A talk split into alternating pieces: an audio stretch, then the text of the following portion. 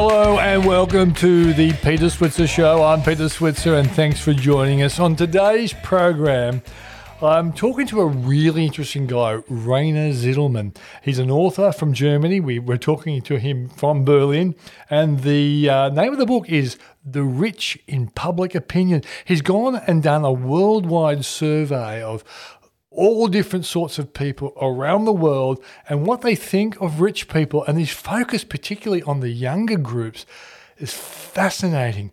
Uh, the kind of revelations he's uh, looking at is the fact that in America, young people are becoming goddamn lefties. And in Italy, the young Italians really actually like rich people.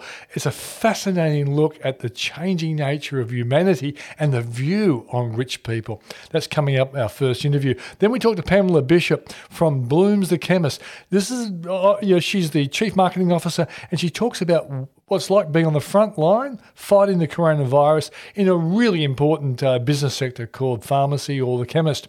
And finally, we talk to Andrew Crawley from Suggero Risk Management. And this guy talks about resuscitating, if possible, zombie companies. And he reckons there's a whole lot out there because the government has been keeping them on life support. That's the show for tonight.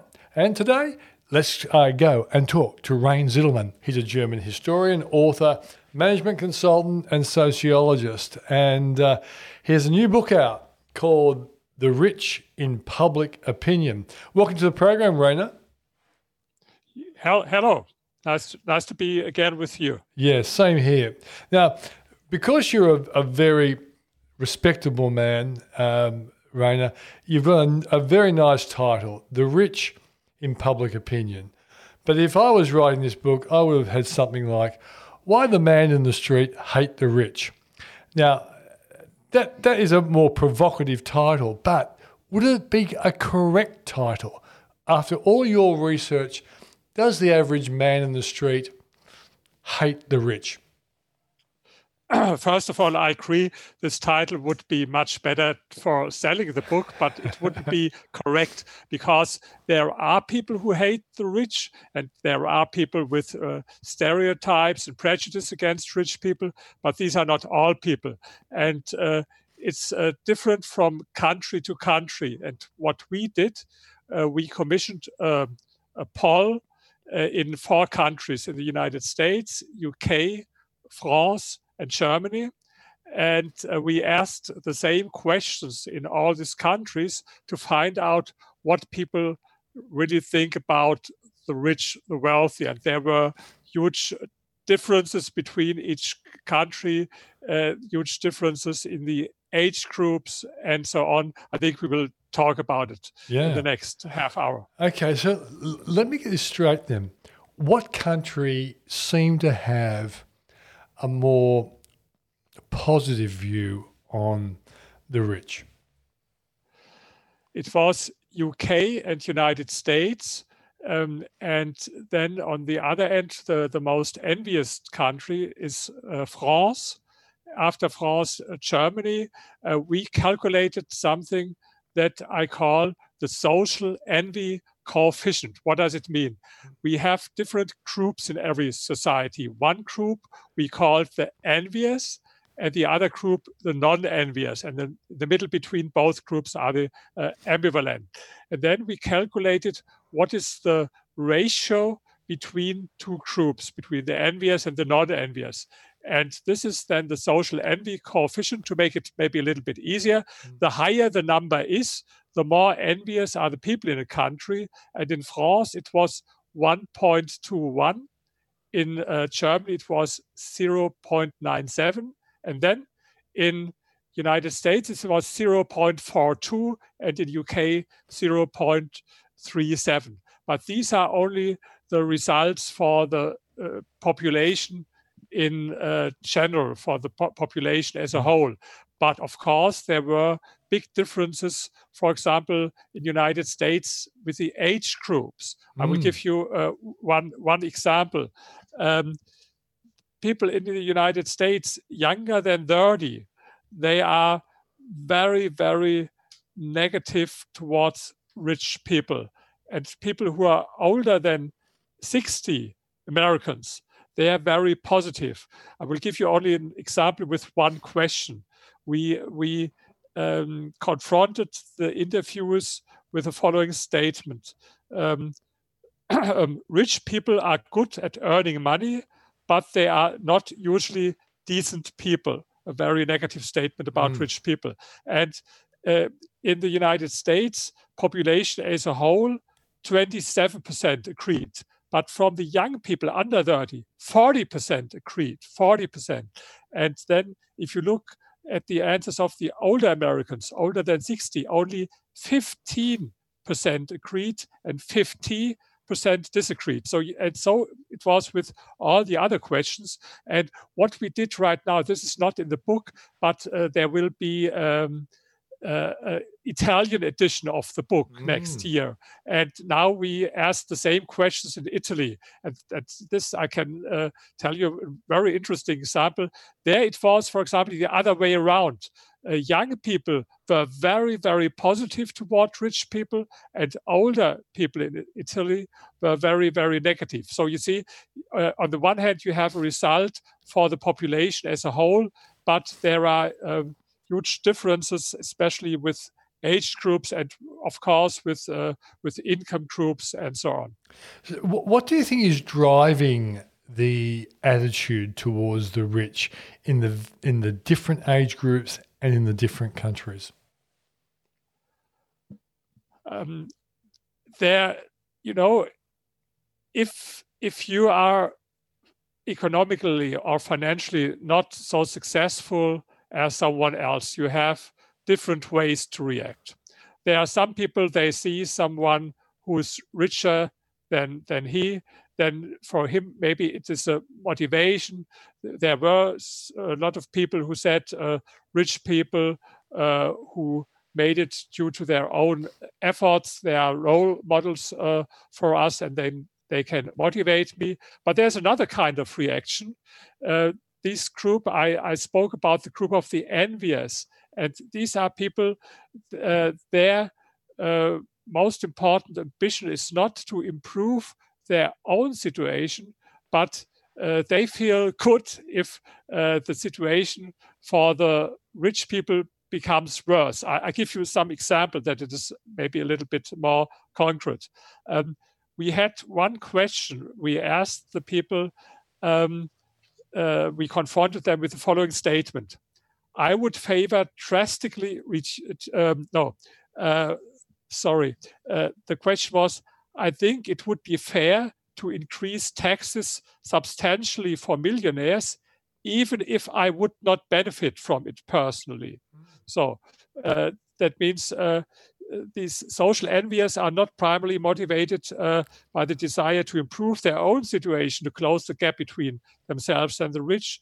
They are far more concerned with making life worse for the rich or take something uh, away, even if it does not create any personal benefit. I give you another example. We had the statement um, I would favor drastically reducing manager salaries and redistributing the money more evenly among their employees, even if that would mean that the employees would get only a few dollars uh, per month. So it is the same principle. You uh, drastically reducing CEO compensation, uh, manager salaries, and uh, the people, the employees, they have no real advantage if they have only maybe two or three uh, dollars more a month. Or the last, uh, the, the last uh, statement, or a dozen of statements, but the last example that I want to give you, this was one question we called the Schadenfreude question, and this was uh, the statement: when I hear about a millionaire who made a risky business decision and lost a lot of money because of it, I think it serves him right. And if people answered with uh, um, agreed with all this kind of statements, mm. then we call them the envious. Yep. And if they disagreed with the statement, then we call them the non-envious. And because we raised the same questions in all three countries, it was very easy to to uh, compare it. Mm. So I was going to say, you know, in the countries where the, the level of social welfare was really high, did that sort of population or that group of people have a little bit more compassion towards the rich. Um, and, you know, I'm, I'm looking at, for example, the US. I don't think the level of social welfare is all that great in the US, but they seem to be more compassionate towards the rich. Did you did you consider some of the um, the conflicts in these conclusions? Um, yes, it, uh, but, but, this was the American tradition that people were uh, skeptically skeptical against the state, skeptical against high taxes, and uh, pro-capitalism, pro-entrepreneurship, pro-free market. These are the Americans like we we knew them for for decades. Mm. The, this is a tradition in the United States, but what I want to say, it changes now because I, I mentioned that younger Americans they have a totally different view, and this is uh, interesting that something changes. You you, you saw it in politics uh, as well that uh, very left wing politicians politicians like uh, Bernie Sanders or Elizabeth Warren got a lot of support, especially from uh, young Americans. Yep. And and Rainer, do you think what you're seeing then is a a socialistic tendency for younger um, people of the world, and do you think it's linked to the the fact that older and richer people don't seem to be worked up about issues like climate change? No, it's it's not generally true. It's only for American with this difference between young and uh, old people. As as I mentioned, for example, in Italy, it's exactly the other way around. Yeah. Young people are much more positive toward rich people than older people, and even in France and uh, Germany and um, UK, it it was so that the young people were a little bit more positive toward uh, the, the, the, rich. Not mm. not so much as it was in Italy, but they were more positive. So you can't uh, uh, generalize it. I see uh, that there's a um, that there's a general tendency all over the world against capitalism. If you compare it with the 80s, when we had politicians like Ronald Reagan in the United States, Maggie Thatcher, in uh, UK or even in China, Deng Xiaoping, people with a pro pro market attitude. And if you compare it with the world uh, today, uh, there's a there's a change, and uh, people are much more skeptical against uh, capitalism. And what is uh, what what I see as a problem, this prejudices against the rich. Some people told me, "Oh, okay, uh, maybe people have uh, narratives, negative stereotypes and prejudices that, that maybe are not okay. But what's the problem for rich people anyway? They have a, a great life, they can enjoy their life, they have a lot of money, they have a lot of privileges. And on the one hand, it's true, but on the other hand, please don't forget that words become deeds. Maybe I can tell you some experience from me here in Germany, where, where I come from. Uh, we had here demonstrations at the uh, Labor Day, and there were posters uh, with uh, slogans like kill your landlord, for example. Or there were posters with a, a guillotine and uh, the the writing beside the guillotine against the city of the rich. And, you know, these are very aggressive slogans against rich people. And if you look at the internet, you can buy a lot of t shirts that should be funny, like eat the rich or even kill the rich and so on. And I give you a thought experiment. If you think for a moment, uh, there would be similar slogans against, for example, black people, like kill black people or uh, kill uh, or um, or uh, or kill Jewish people or, or, kill Muslims, everyone would be outraged uh, rightlessly. Yeah. This is not uh, accepted in any way uh, to speak so negative about uh, minorities. And this is one of my arguments that rich people are the only minority where it's allowed to speak very, very negative and aggressive against them uh, without so and is accepted in in uh, society mm. and um, but if you look in in history in the 20th century you saw that there were a lot of cases where rich people were expropriated or uh, were even were killed.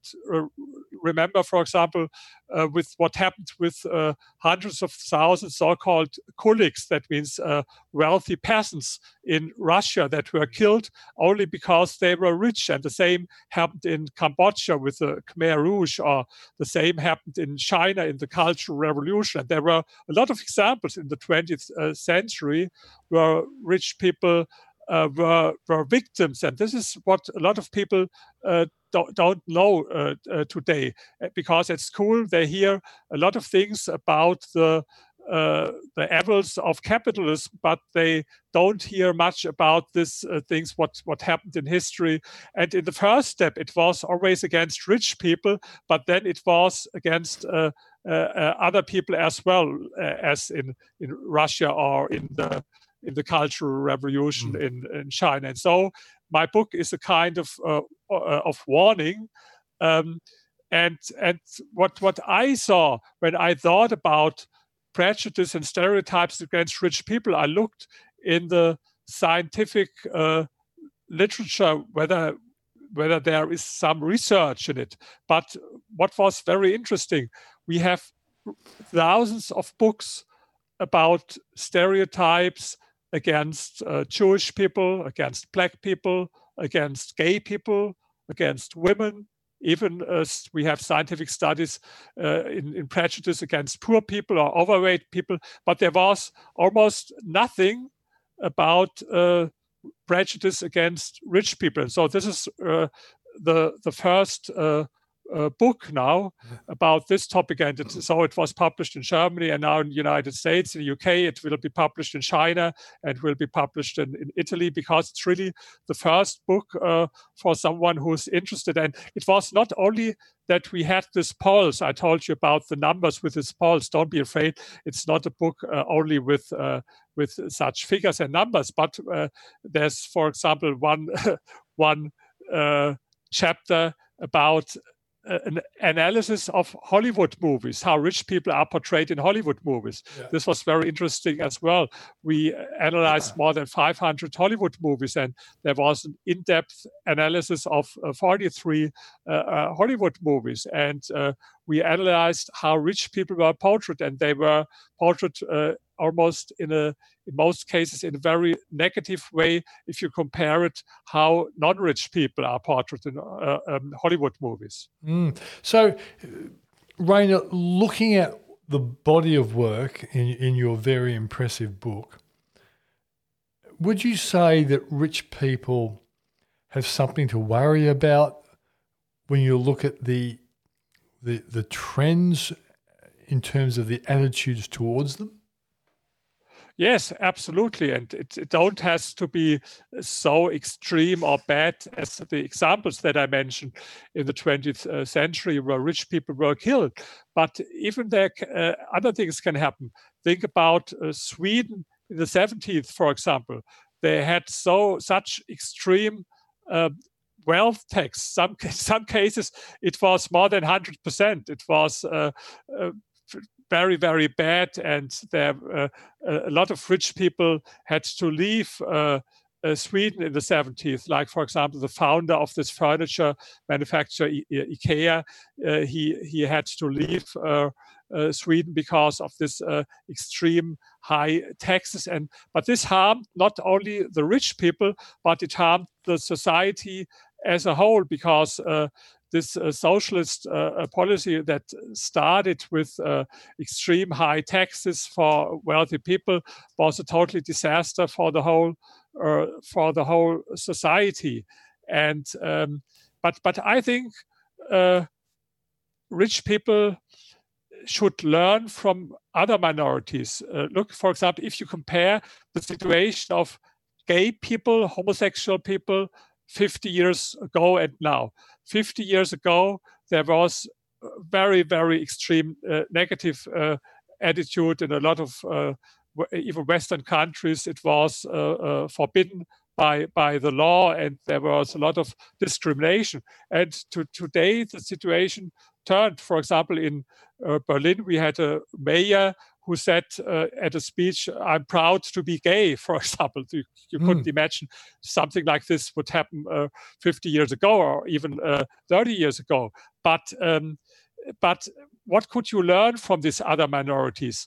They, they, they did something to, to um, for example, there was a lot of scientific research about prejudice against these groups, but much more important in in uh, politics, they they engaged themselves for their own rights to, to to to stand their ground, and this is what I miss with with rich people.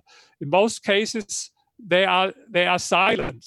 They they are not able to explain people in the society why rich people are important. And um, I had another interview in, in, in Germany. It was uh, some month ago, and uh, the um, and I was asked the, the following questions: uh, Do you think uh, we really need super rich people? Why do we need super rich people?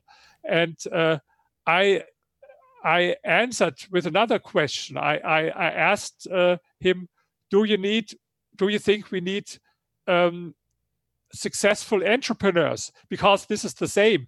We know this from academic wealth research that most people, rich people, became rich as entrepreneurs. Look at the Forbes list of the richest uh, people uh, in the world. You see, number one, it's Jeff Bezos. Uh, with uh, he became rich with uh, uh, Amazon. Look at Bill Gates, who became uh, rich with Microsoft. Look at Sergey Brin or Larry Page, who became rich with. Google or Mark Zuckerberg, who became rich with Facebook, and and and and um, this uh, in with this this people from Forbes. They have every year this Forbes five 400. These are the 400 richest uh, people in United States, and they analyzed uh, the the percentage of these 400 people that were self-made, self-made billionaires, and compared it with those they called it uh, silver spoons or heirs. Yeah. And what is interesting, and a lot of people don't know it, um, 1984, 48% of the richest Americans were self-made. 48%. Today it's 67%. 67%. Most of them are self-made. And um, if you attack rich people, it's nothing else that you attack successful entrepreneurs. And, and if someone asks me why do we need rich people?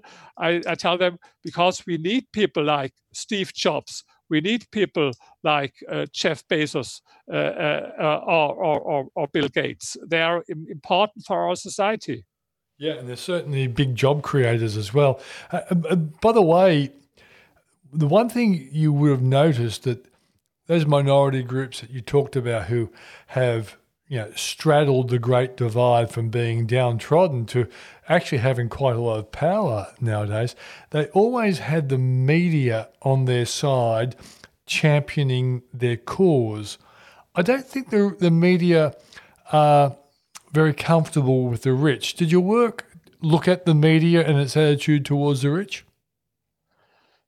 yes, absolutely. This, uh, you know, this book is uh, like 550 pages, and I think more than 100 pages are about it's a uh, media analysis how uh, rich people are portrayed in newspapers or in tv or in the internet and i, I mentioned before in hollywood movies as well.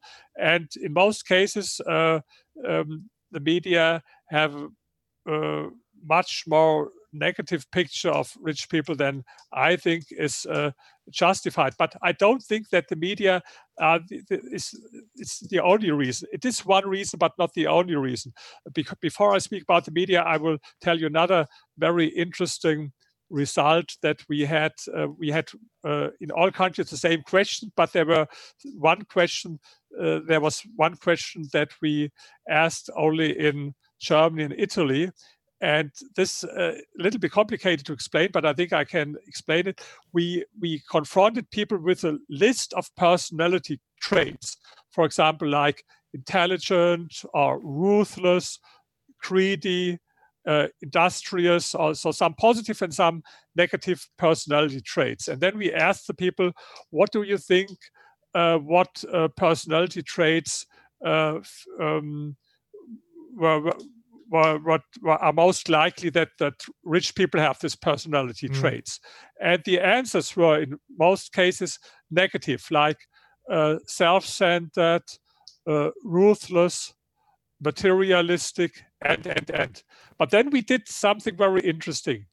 In the next step, we asked only those people who know, who knew at least one millionaire in person. And this was a minority because most of the interviews, if we asked them, do you know uh, one or more uh, millionaires in, in, uh, in person, uh, they, they, they said no. But there was one subgroup who, who knew millionaire in person. Then we asked them, what do you think about this millionaire, about his personality traits? And then it was exactly the other way around the, the answers were he's intelligent, he's industrious, he is uh, uh, optimistic, he's visionary. And we, we know this as well with other minorities. If people don't have any contact with a minority group, in some cases they have a very uh, negative picture, but if they know them in person, then they have more differenti- differentiated uh, side of this uh, people. So uh, you spoke about the media, and it's true. The media they they have an effect, and I think it is uh, uh, mostly a, a, negative effect. Uh, but um, but this is not the only reason. I think more important is you know if there's a society that promises equality that, that that all people are equal but in the end we know uh, from the result not not all people will be equal. There will be some people who are rich some people who are poor and so on. And then for sure for the people who are not so successful it is really frustrating. And then um, i developed something i call it the compensation theory. What do i mean with this? Um, if uh, you see that there's someone better in some aspects of life. It's not only about wealthy; it can be uh, more intelligent or or even more beautiful or whatever. Then a lot of people uh, react in this way to maintain their self-conscious that they have no inferiority uh, complex.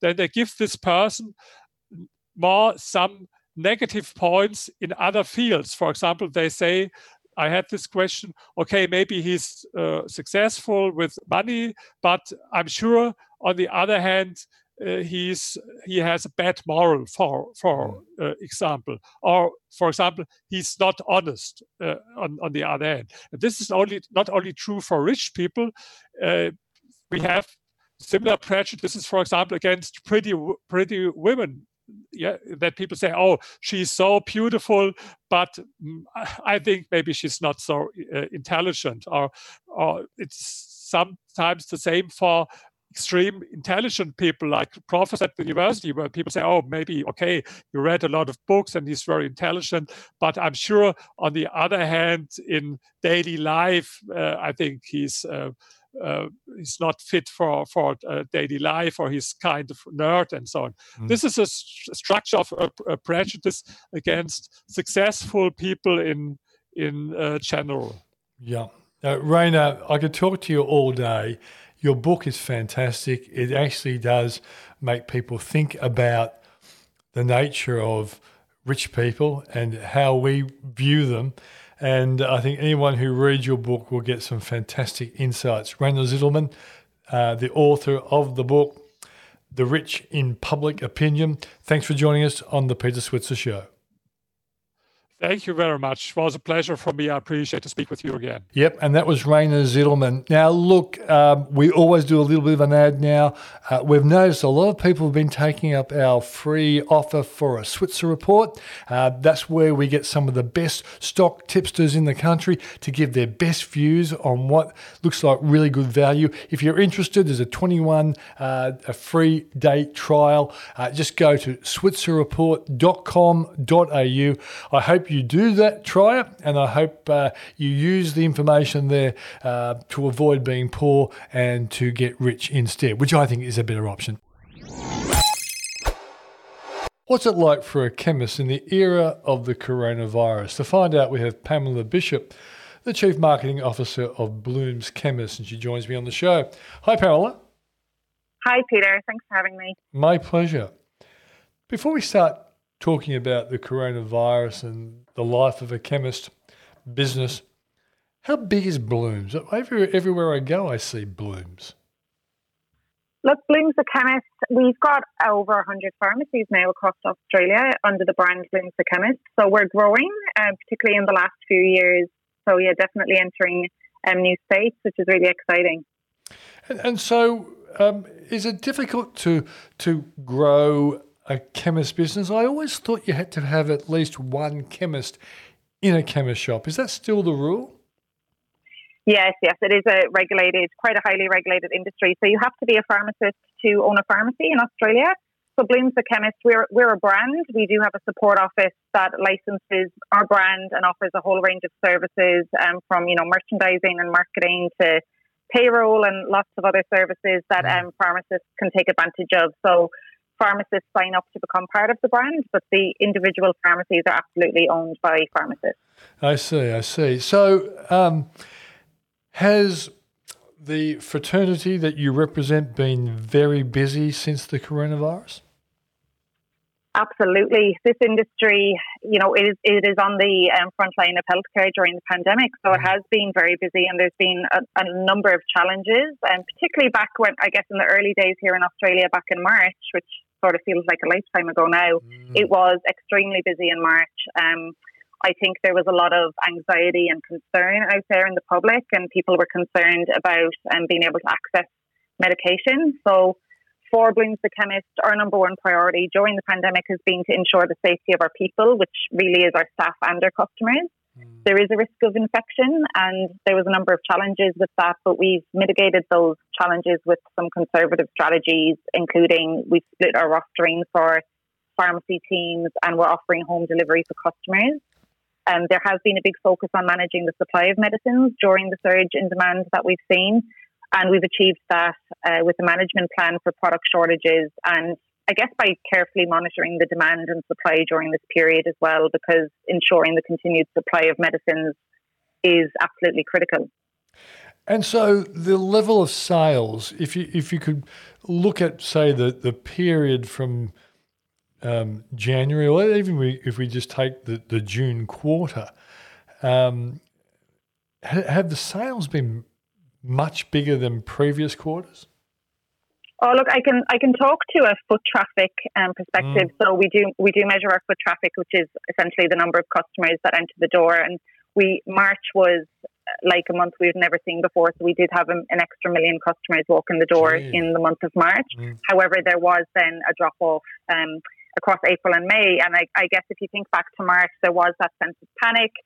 We all heard on the news what was happening with the toilet paper situation, and mm. you know, medicines w- was quite critical because people need to take their heart medication and so on. So we did a lot of work around communicating to our customers um, that there was not a need to panic. The the TGA had come out and said there was absolutely enough medicine in Australia to go around. So we were really trying to ease customers' concerns. And we did put some limits on purchases in that time to try to prevent stockpiling to make sure there were no issues. Um, and what we definitely saw then was, you know, probably a poorer economic outlook coming into April and people became a lot more conservative. So that stockpiling was really only an issue for us in March. Mm, I see. What, what, about the demand for masks? Uh, is that on the rise at the moment? I think it's been it's been around for the last few months, really. And uh, you know, obviously every state is slightly different, and we've got different rules in Victoria, and we do have pharmacies in Victoria. but yeah, look, masks are definitely one of those products that have been in high demand, and you know, um, hand sanitizer and all those other um, preventative health products have certainly been the items that have been in high demand. Is there a shortage of them, of supply for masks, or are we on top of that particular challenge now? Well, as a business for Blooms the Chemists, we're on top of that. And mm. um, there have been a number of challenges um, in in the supply chain and product demand, but we've manage them quite well. We've got daily meetings with our key suppliers and our wholesaler to um, ensure that we are managing any potential product shortages and making sure that we'll have enough to go around. So as a business, we're in we're in a good place. If and when a vaccine shows up, uh, uh, do you imagine that um, chemists will be recruited to actually supply the vaccine? Oh, look, I, it's such an unknown. It's something we haven't had in the past, so I really don't mm. know what that's going to look like. Um, at the moment, you know, we've got flu vaccines, but it's really nothing to compare to COVID 19. So while pharmacies um, do supply flu vaccines, yeah, I, am really not sure what. Mm. What channel that will go through because when it, it's available? Because Pamela, uh, over the last ten years or so, one of the innovations that chemists have or pharmacists have brought to the to the Australian business scene is that they actually are doing a lot more than just selling drugs over the counter. They are actually performing services. I know of you know some pharmacists do um, sleep apnea tr- um, um, assessments, and um, they obviously many have nurses to to do particular activities. I would imagine that the demand for vaccines are going to be so so great, particularly for those people who want to travel overseas, that you know, pharmacists will be recruited to do this sort of thing. Well, yeah, I mean, if you look at it that way, I'm sure it potentially we just don't know. Mm. Unfortunately, we don't know when a vaccine will be available and um, what channel it will be accessible through. Uh, if yeah, absolutely, community pharmacy business is on the front line of healthcare, and you're right, mm. we provide a number of health services. It's not just about dispensing um, prescriptions. There's a number of services available, and you know that trusted professional health advice, of course, from from the pharmacist. And um, absolutely, it is the first place a person will often go to for treatment when they are suffering from flu-like symptoms. So we have uh, we do promote the flu vaccine as a preventative. Mm. And to make sure that people are looking after their immunity as well. So that's that's how it kind of operates in the space at the moment. But COVID nineteen may be treated differently. I'm just not sure. So Pamela, there was always a, a big controversy about you know the supermarkets getting into you know the dispensing of um, chemist products. Where are we at with that battle? Oh, look, I, I don't know if there is a battle in terms of um, what the supermarkets are doing. They sell certain uh, med- medicines which are not pharmacy medicines. Mm. Anything that is a pharmacy medicine um, or obviously a prescription, you've got to go to a pharmacy for. So I think they're two very different retailers and um, two very different business concepts. Community pharmacy is all about um, being there to try and deliver the best health outcomes for Australians, and that's obviously what Blooms the Chemist are all about. We're there for the community and really just trying to do the best thing and protect, particularly at the, at the moment, the elderly and the vulnerable. And we're doing that through you know, um, tailored conversations between pharmacists and their customers, offering free home delivery and actually telling our customers to stay home and stay well. So it really is more of that focus on health. So I, I think they're quite different. Mm. There was a time when, you know, supermarkets weren't able to sell any sort of pharmacy style products, but that has changed to a degree and in a sense made the, the pharmacy life a lot harder. And then you, you guys kind of responded by getting into a whole lot of services that you weren't in, into before.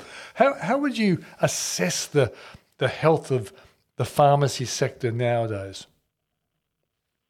Look, it's a mature industry. It's been around for a very long time. Um, it is a regulated industry in Australia.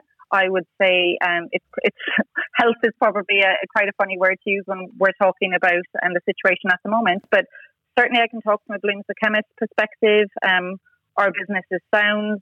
We are very focused on what our strategy is, which is um, offering those health services and trying to deliver, go above and beyond to deliver better health outcomes for Australia. There's a lot of change happening, and it's it's interesting what you say about the supermarkets. And I think in any sector, um, the market changes over time, and that's certainly no different for the pharmacy sector. What we're seeing during COVID 19 is a real digital evolution. So we have we have a business that's seen a rapid advance um, in that space within a number of weeks, and our pharmacists have really embraced technology. E-health is, is the future, but really it's here now. Um, because of COVID-19, the whole process has sped up and new initiatives have rolled out. And I think in the current climate, it allows us to minimise physical contact and it makes it safer for the community and our people on the front line as well. So, so that's a big change yeah. we've seen. And, and, Pamela, are you saying then that because of the threat of the coronavirus, the connection between customer and pharmacist has become more digital? I, I presume you could use things like Skype and Zoom and all those sorts of things. So a, a patient or a customer could talk to a, a pharmacist from their home, and then there's some sort of fulfillment or delivery service to bring the, the, the product to that uh, patient or customer at home? Yeah, look, that that's I think it's an, just an evolution of what's available, and it's giving the customer more options for how they actually want to interact with their pharmacist and how they want to receive their medicines. So there have been a number of changes throughout COVID 19, and particularly around this e health initiative that's been sped up and rolled out quicker. It was always on the cards, but it's happening a lot faster now. It has enabled easier access to medicines. It has enabled, like you said, video calls either with your, your GP or your pharmacist. And you've got more options now. And I think it's a great thing, particularly for the elderly and the more vulnerable people in our community who we really do want to stay at home at the moment. So what we're seeing is a whole lot of collaboration between pharmacists and doctors so that they can have a prescription written and dispensed, and then our pharmacists are actually delivering those prescriptions um, to their customers' homes. Mm. And, and uh, are you seeing a, a, number of customers overstocking, and therefore, when the worst of this is over, you may well have a, a sort of like a, a come down period? yeah, it's it's a bit hard to predict the trends and what's going to happen in the, the next few months. That was certainly a concern. Uh, like I said, back in March in particular, that was really the the few weeks where we did see a big surge in demand. Um, it was it was driven a bit by panic buying and pantry, pantry stocking. Um, so our pharmacies were impacted by product shortages for those products that were in high demand. That then, of course, brought about significant challenges for the business. Uh, at that time, back in March, we had to be quite tactical we had a COVID 19 task force who were focused on just getting the business through each day, protecting the team, and staying in stock. That was really the key focus. Um, that's evolved over time, and the challenges around the supply chain have certainly eased. I think back then in March, I, I, really felt for our teams on the ground in the pharmacies because it did feel impossible at times for them to meet the demand of customers. Um, you know, and there was a lot of anxiety and at sometimes even aggression from certain customers, driven out of you know a place of fear and anxiety, and that of course has an emotional toll on on everyone involved, the customer and the staff in the pharmacies as well. So it's hard to know what the future is going to look like. I think what doesn't help is um, COVID nineteen is very much still here. So in terms of you know, are we looking at weeks, months? We're not sure. But what we have seen over the last few months is while there was that um, dramatic spike in demand in March, it has certainly sort of leveled out since then. One last thing uh, I've noticed over the years when I've been invited to small business award nights that, particularly from the, the local point of view, pharmacists always uh, seem to win. What's the secret that, that pharmacists have in being loved by their customers? I think for um, our group, our our Blooms the Chemist brand, they, we are a true community pharmacy group. So what that means is um, each of our pharmacies are actually locally owned and operated. So we have a pharmacist who owns the pharmacy, who works in that store, and they typically live in that community as well. So mm. their customers tend to be their their neighbours. You know, their kids go to school together, so re- they really are um, an integral part of that community we're really big on giving back to the community as well. So you'll find a lot of our Blooms Chemist pharmacies will support their local sports teams or surf clubs or whatever it might be.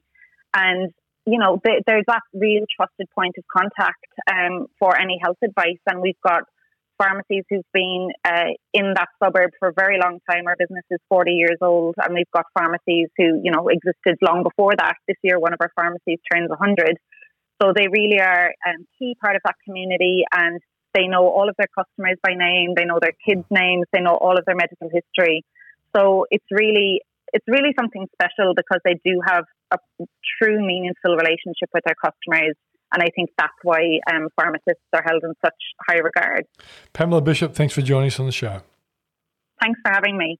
And that's Pamela Bishop from Blooms the Chemist. I just want to let you know about a new product that we've got here. It's called Tilly Money. Uh, it's been designed to help uh, women really get on top of their money um, and to be inspired by other women who are doing fantastic things out there. And uh, so I suggest you have a look at it. Just go to tillymoney.com.au and I think you'll find the information there will give uh, uh, you an enormous competitive advantage. And if you're a man listening to this and you have a woman you really, really care about, tell her about tillymoney.com.au. Well, joining me now is Andrew Crawley. He's Managing Director and Principal Advisor at Suggero Risk Management. And it comes at a time when lots of Australian companies are being called zombie companies. And we're also hearing about zombie workers, which I presume are probably working in zombie companies. Andrew, thanks for joining us on the show. Thank you, Peter. So, Andrew, why don't you, before we kick off talking about zombies, which I think is a really interesting topic, what is Suggero Risk Management? What do you actually do? So we're director advocates. So we advocate for directors that get get into a little bit of strife. These uh, small directors or small SME business directors, mm. they know their own trade very well and what they do, uh, but sometimes they get they get a little bit, you know, with trade creditors, with um, statutory responsibilities, that type of thing. Uh, they can get into a little bit of trouble when the company can go a bit wayward. We work with them and we we together we get out of it. Yeah, now I reckon to to start a business like this, which kind of sounds unusual, you know, even though it's it's might not be, but to the normal uh, punter in the street, they think it's an unusual thing. Is there a big demand and need for people who have companies, uh, SMEs that are companies? Do they get into a lot of trouble and do they need a lot of help? Yeah, they, they do, but they don't know until they're until they're in the trouble that they mm. need the help, and that's the issue. And in our case, it's very difficult for people to even know that we exist. Mm. Uh, the first port of call might be a solicitor. Um, it's always your accountant. Mm. Um, directors will always go to their accountant first. The accountant may not know or may not see something coming that we might see because we're specialists in the area of, well, we know what all the problems are, so we know when they're they're arising, if you like. Yeah, and do you get referrals from accountants who say, well, that's not really my expertise. I know my client's in a bit of uh, bit of trouble here, but I need someone who can navigate him out of it. We do. We get referrals from accountants and solicitors, mm. and uh, the, uh, there's still a lot of accountants that will send somebody straight to a liquidator when they get into trouble. And yeah. it's not because there's anything wrong with the accountant. Yeah. It's because the accountant looks at a situation and says the company's insolvent. I know some liquidators. I'll send you there. Yeah. And we're trying to avoid that step because it's there's no coming back from it. So, so what you're saying then is, if ever you're if you're in business and your accountant says, well, we might be calling call in a liquidator, you might say, well, is there another step we can take before we go to that drastic step? And you, you would be the sort of person they would go to. Yeah, that's correct. And invariably, there is another step, mm. and there there are lots of other steps that wouldn't have been tried. Mm. And um, it's it's not because we're better or smarter than anybody else. It's just that this is all we do. Yeah. So yeah, uh, and that helps. So tell, tell us about the, the, the idea of a zombie company. You know, I've been doing business a long time, and we never ever talked about zombie companies. Is this something that's been created by the pandemic? Yeah, well, so the, the a zombie company is simply what it is, a Walking Dead. So a zombie company is a company that sooner or later is going to go is going to go under. It's probably insolvent, and it's just a matter of time. But that's not why it's so prevalent now. The reason it's prevalent now is because of the COVID changes. So to give you an idea, over this period of COVID, whether it be three or four months, this same time last year, say there was a thousand liquidations uh, a month. Just say there were, and that's hmm. probably pretty close to the mark. Mm you would have expected in this difficult period now for those liquidations to increase. But the reality of it is they've decreased by 40%. Mm. So whereas there was a thousand this time last in this month last year, there'll be 600 this year. Now, what the what the prevalence is that they're saying those other 400 only exist because of the changes that's been made by the government and treasury in the COVID period, and therefore it's most likely that they'll go under at the end of it. I don't necessarily agree with that, but mm that's what the logic is. Yeah, and I guess it makes sense that if the average is about a thousand, it's dropped to six hundred. You know, the government assistance must be a p- part of the explanation. Look, it absolutely is, and it also helps the government in, well, in my opinion, it helps the government in distributing the JobKeeper. So if these companies were to shut their doors and these these people would go from JobKeeper to job, the, the, the looking for the job, Mm. and um, so the the companies, uh, the government needs the companies there to distribute the uh, the income, but um, look, uh, there's other issues here too, which is the government in this period have pretty much stopped anybody enforcing a recovery. Mm. So whereas previously, prior to COVID, if you issued a statutory demand or a bankruptcy notice or something of that nature, you could start wind up proceedings on a company or an individual within 21 days. Now it's six months Yeah. Within this period. So they've pretty much stopped the re- the, the ability to Mm. enforce a debt. Well, uh, Andrew, you did have a quick throwaway line where you you kind of implied that some of these companies, you know, if we use the numbers, a thousand used to go in liquidation, now it's six hundred. So there's possibly four hundred zombies out there. You kind of implied that some of the, some of them actually might avoid the zombie status forever. Is that is that because they, they've been given a bit of a breathing space and they might be able to sort out the difficulties when normalcy returns? I think it's the manner. The, in my opinion, is the manner they're going to be able to sort out those difficulties will change. Mm. The government won't want those companies going broke. Neither will the ATO, and uh, their creditors will also be in a bad position as well. Mm. So, whereas going into COVID, a a normal action would have been that if if you've if you've got a you know a company that's not paying your bills and you take an enforcement against them, you wind up the company. Yeah. That's what you do. Most recessions are like that, aren't they? Really, there's no there's no big concessions in most recessions. Yeah, that's right. But when we come out of COVID, if we come out of COVID or in what state we come out of COVID, then everybody's going to be in the same situation. And your creditors, if your trade creditors, will have a different attitude perhaps. Whereas if their scenario is very simply, well, you have to go under or I can take a reduced settlement over a period of time, uh, they, they'd be a little more open to taking on the reduced settlement. I also believe that the government will make a lot of variations, or the Treasury may make variations um, that will enable these companies or these businesses to go forward, even if they have to leave the company behind. So I'm actually a little optimistic about what may occur Mm. once we come out of this period. Obviously, you've looked at lots of businesses that were expected to go under, and some of them didn't um, because of your intercession or the knowledge that you have. Wh- What are the standout characteristics of a business um, where the the business is actually doomed? You know, you you, you see the the signs, uh, and the signs are terminal. Wh- What are those standout signs? So what they'll, what people will refer to mainly is when a company is insolvent, they're going to say it's when you can't pay your bills as and when they're called upon. Hmm. That's what they'll say. Yeah. Now that's so broad, it's not funny because that means that if somebody calls on a bill and you talk them out of it and give you another 30 days, you're no longer insolvent. Yeah, right. Okay, by, by the definition or, Mm. or, or, or by that. Look, the, the situation is that you can start telling when you go into taxation arrangements, everybody, I shouldn't say this, but the majority of business owners don't prioritize paying their tax. Yeah. So when they start to get behind in their tax and they start going into tax arrangements, I believe that's the point in time you need to speak to somebody like us. Yeah. Because that's when you need to have a look at the way your business is is, is working. Mm. And if it's not working so that it can pay your taxation on time, realistically there's something wrong within the business. Yeah. And the other issue is, I'm sorry, Peter, the other issue is when you get a statutory demand. Yeah. So if you've let trade trade debts go to such an extent that somebody's taken a judgment against you and now they're moving to wind up your company, Mm. well, you've really got to start looking at how we go from there. So it seems to me the bottom line lesson is if for any reason, even if it was, even as an understandable reason in a pretty good business that you have to go into a tax arrangement with the ATO, you should bring an independent set of eyes into your business to see if there's a lot of sort of silly processes that need to be changed. Absolutely. And look, and the accountant's fantastic because he's organised a, a, a payment arrangement with the ATO, Yeah. whereas the company can move forward. But it's what's it, what else is being changed? Yeah. All that that means is, well, you weren't paying your tax before. Now, not only are you paying your tax back, albeit over a period, part of that condition will also be that you pay your current tax up to date. Mm. So you're going from a, a company structure that was not paying its tax, if you like, and I don't mean that in a bad sense. It just you know let it Yeah. go by the wayside a little bit. Uh, to all of a sudden, not only you not only are you paying your tax and keeping it up to date, you're also paying the arrears. And you know, unless you've got a massive net profit, which these companies don't have, it's going to be very difficult to catch up unless you start changing things. Yeah, great stuff. Andrew Crawley from uh, Suggero Risk Management, thanks for joining us on the show.